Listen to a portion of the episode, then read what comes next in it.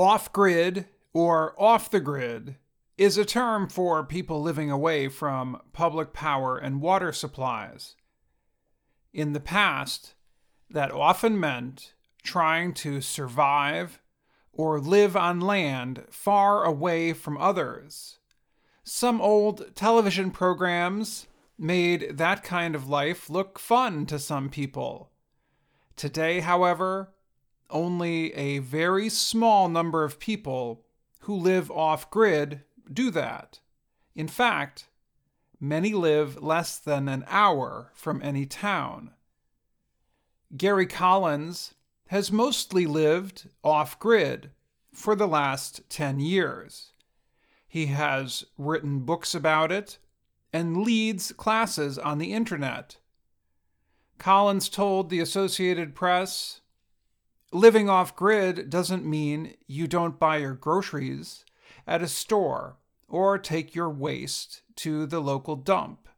It just means you are not connected to utility grids.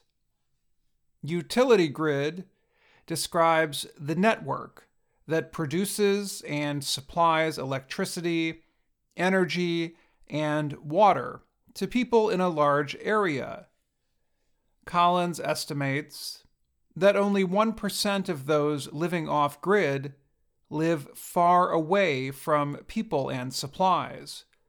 Overall, the off grid population is very small. Because of the COVID 19 pandemic, people from the city started to think about changing their way of life and living in distant areas.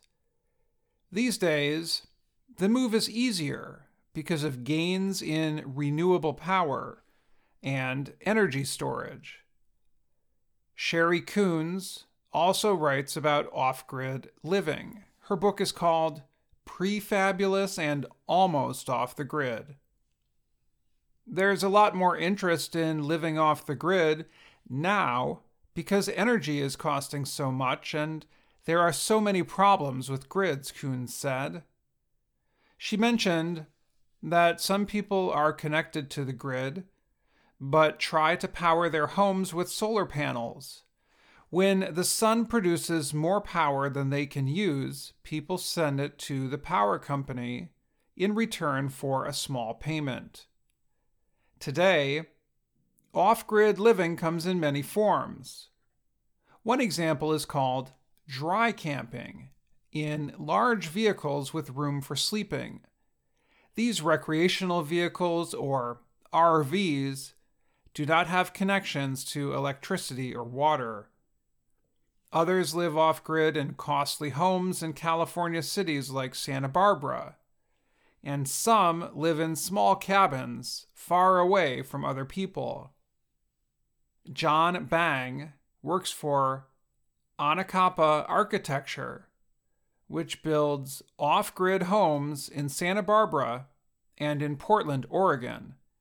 He said, More people are interested in off grid living in the last two years. There's a desire to get more in tune with nature, Bang said. The Anacapa homes are costly to build. They use new technology to take the sun's energy store power in batteries, and use very little water for bathing or treating human waste. The materials need to be transported far away from usual home building areas. Some are built into the sides of hills with tops that can be used to grow food. Bang says for people with money, off grid living means a quieter kind of life grounded in nature without neighbors nearby. For those who do not have much money, Collins warns off grid life may not be easy. If you learned everything you know on YouTube, you are never going to survive. Collins said, Growing up poor in a rural part of the U.S. helped him succeed at living off grid today. He knows how to hunt, grow some of his own food, and get water from a well. He said, People who want to live far away from others must be prepared to do some work. Your wood won't cut itself. You'll have to haul water, Collins said. He also warned that living off grid means being far away from help in case of a medical emergency. People die off grid all the time, he said, because of accidents from activities like cutting wood. Collins noted that life off grid may not be as good for the environment as people think. People use a lot of fuel driving a truck or running a gas powered generator. But, experts say, modern technology makes off grid living easier for people who do not want to read books by candlelight or haul water from a well like those who did it hundreds of years ago. I'm Dan Friedell,